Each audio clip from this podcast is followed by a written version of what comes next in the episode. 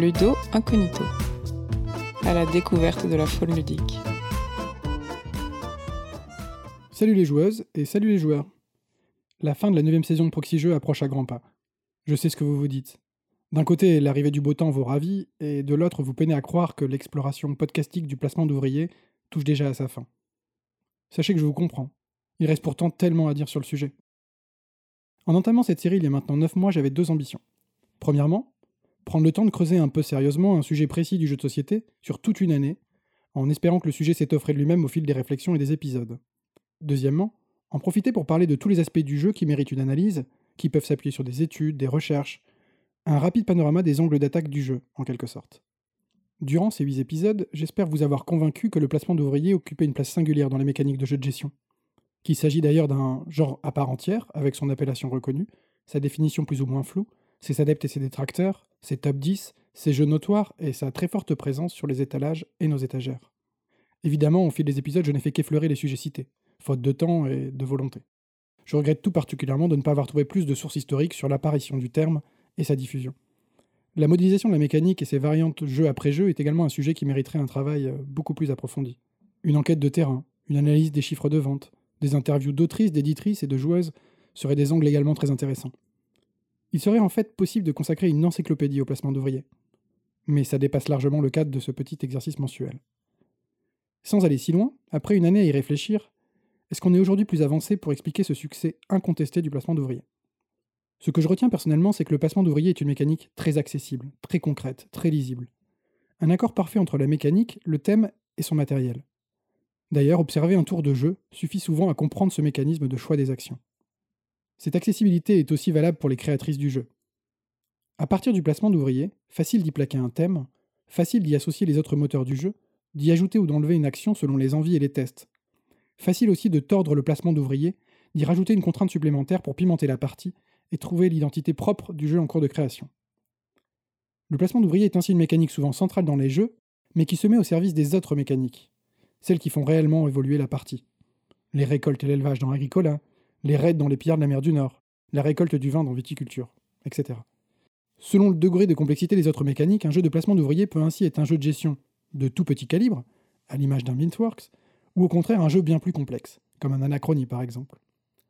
Cela permet au placement d'ouvriers d'être une porte d'entrée pour découvrir le jeu de gestion, et toucher ainsi une plus large cible que d'autres mécaniques moins directement accessibles. La deuxième explication du succès du placement d'ouvriers me semble liée à son identification même. Le terme est apparu en 2008, après la publication des premiers jeux qui l'ont mis en scène, Kellus Agricola, et a été très vite repris par la communauté ludique. La nommée a mis un coup de projecteur sur la mécanique, et permis de susciter toujours plus de débats et de commentaires, et ainsi l'apparition de nouveaux jeux, plus visibles et plus commentés, et ainsi de suite. On peut noter aussi que le terme est apparu alors que plusieurs jeux de placement d'ouvriers étaient déjà connus du public. Le genre a ainsi pu évoluer sans être écrasé par un jeu qui prenait toute la place et faisait de l'ombre successeurs. Un dernier argument lié à la promesse du genre. Généralement, les mécaniques de jeu peuvent donner lieu à des jeux de catégories bien différentes. Un jeu de placement de tuiles peut être un jeu pour enfants, un jeu familial, un jeu à deux, ou une mécanique parmi d'autres d'un jeu de gestion. Le placement d'ouvriers, lui, n'est mis en scène que dans les jeux de gestion. On sait à quoi s'attendre, l'appropriation en est facilitée.